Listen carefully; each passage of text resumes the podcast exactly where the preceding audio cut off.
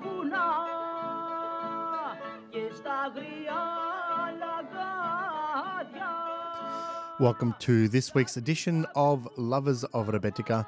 My name is Con Kalamaras. Thank you for listening to this weekly podcast where that focuses on the genre commonly known as Rebetika and also the individuals that made it what it is today. This week, we're going to focus a little bit more less on the artist and the genre and more on the industry itself. So, the actual recordings and the companies that were responsible for recording all this amazing music um, in Greece at the time. So, let's take a step back and think about the first recordings that were made in Greece. So, the so the first recordings in Greece were made in the early 20th century when uh, the country was experiencing a period of rapid technological advancements, and especially in the fields of recording. Here are some key milestones that notable recordings that were done in Greece at the time. 1903 was the first known recording in Greece that was made by a French company called Pathé Frères, and it features the voice of soprano Rosalia Kalia, who sang the Greek folk song Mayula. That was in 1903.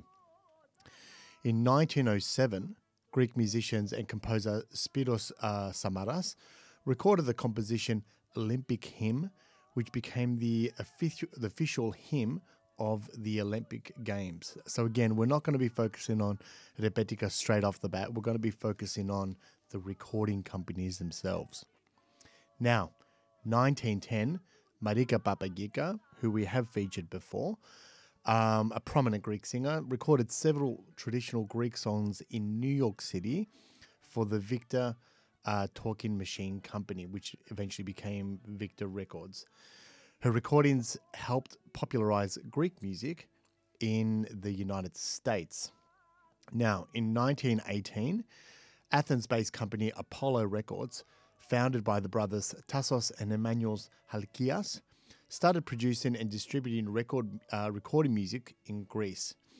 They recorded a, wi- a wide range of genres, including folk music, popular music, and urban music, such as rebetiko.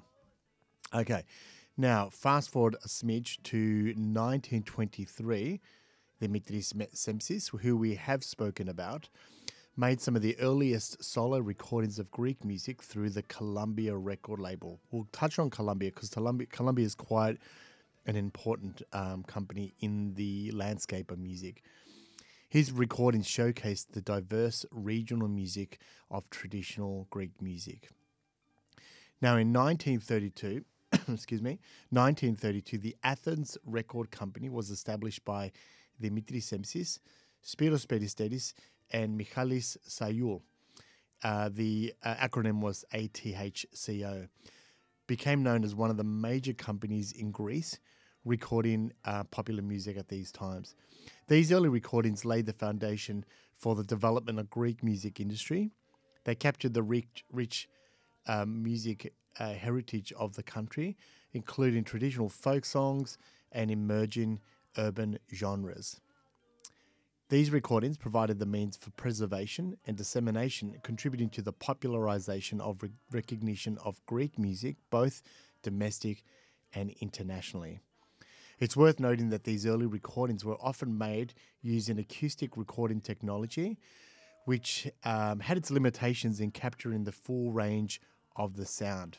However, uh, they remain invaluable as a historical documentation that provides insight uh, into the music technologies of the cultural heritage of Greece.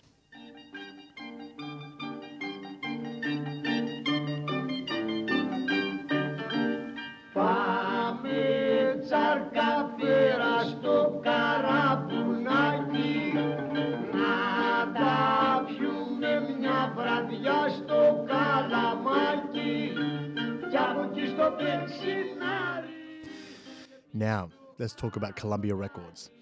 Uh, to expand in the markets in the Middle East and the Balkan region, British Columbia Gramophone Company, later known as Columbia Records, decided to operate a factory in Athens.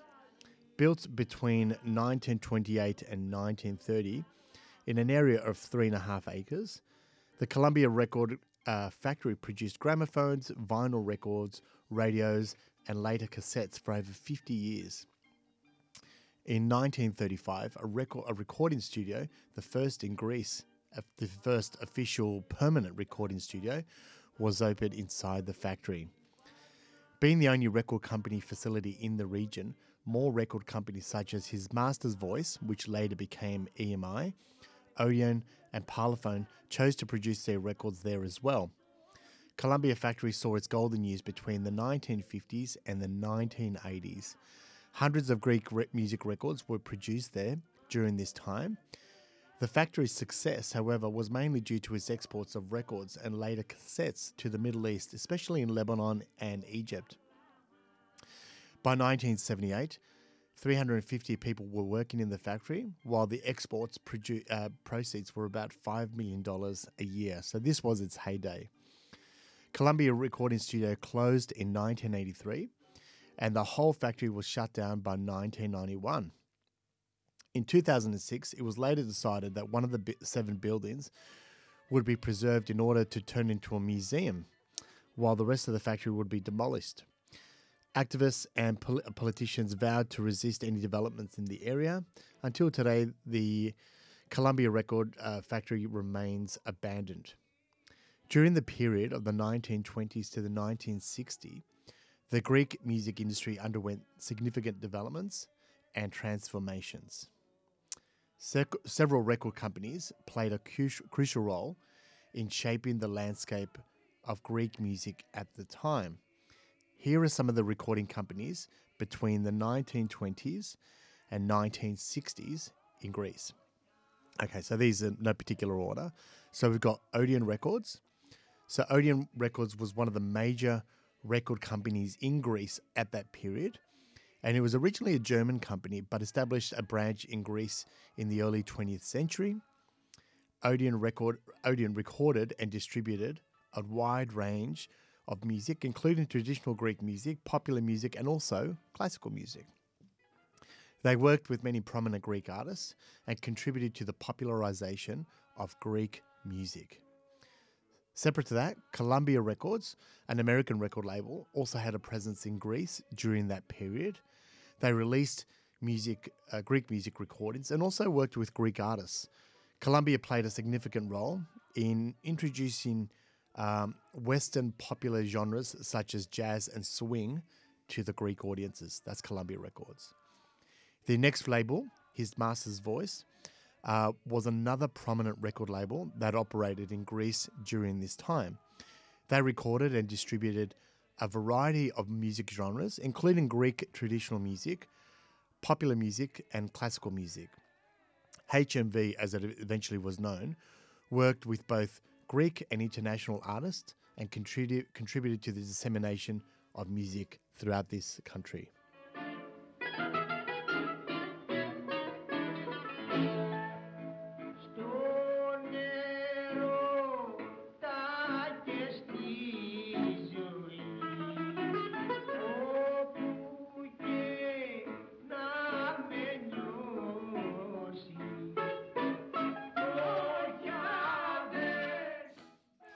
Now, the other label that we mentioned before, which is, was the Athens Recording Company.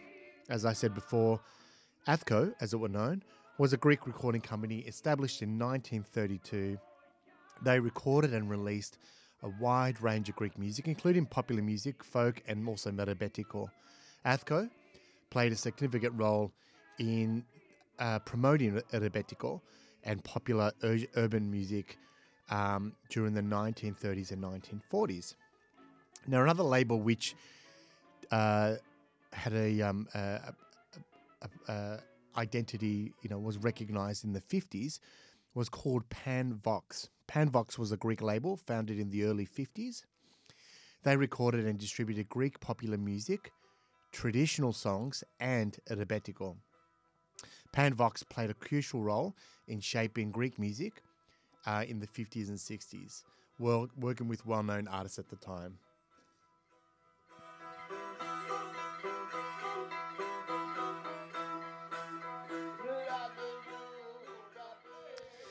It's important to note that the Greek music industry at this period was influenced by independent and smaller regional companies as well. Independent recordings were made by individual artists, the recording companies mentioned above, which I mentioned previously, represent uh, some of the key players that distributed, uh, contributed to the development and dissemination of music all the way from the 20s right up into the 1960s. Now, as I mentioned before, um, uh, his master's voice was um, one of the one that had the most significant presence in Greece during the mid uh, uh, 20th century. Um, originally a British label, and one of and they were responsible for recording a lot of the artists such as um, Rose Eskenazi, Marcos Vamvakaris, Vasilis Tsanis, Rose um, Rita Badzi. These recordings helped shape the rebetiko genre and contributed to its widespread popularity in Greece. In addition to the Greek music, HMV also released recording of international artists as well, introducing Greek audiences to many of these people around the country.